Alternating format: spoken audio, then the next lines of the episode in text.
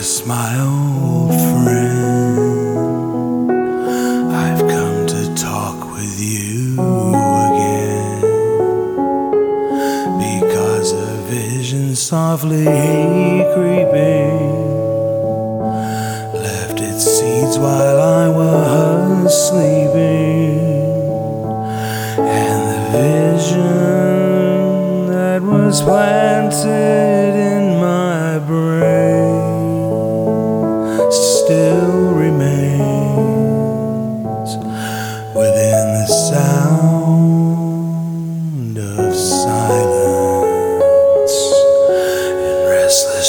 dreams, I walked alone. Narrow streets of cobblestone.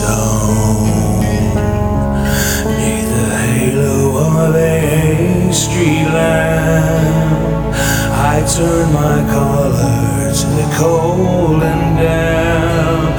When my eyes were stabbed by the flash of a neon light split the night and touched the sound of silence. And in the naked light, I saw ten thousand people made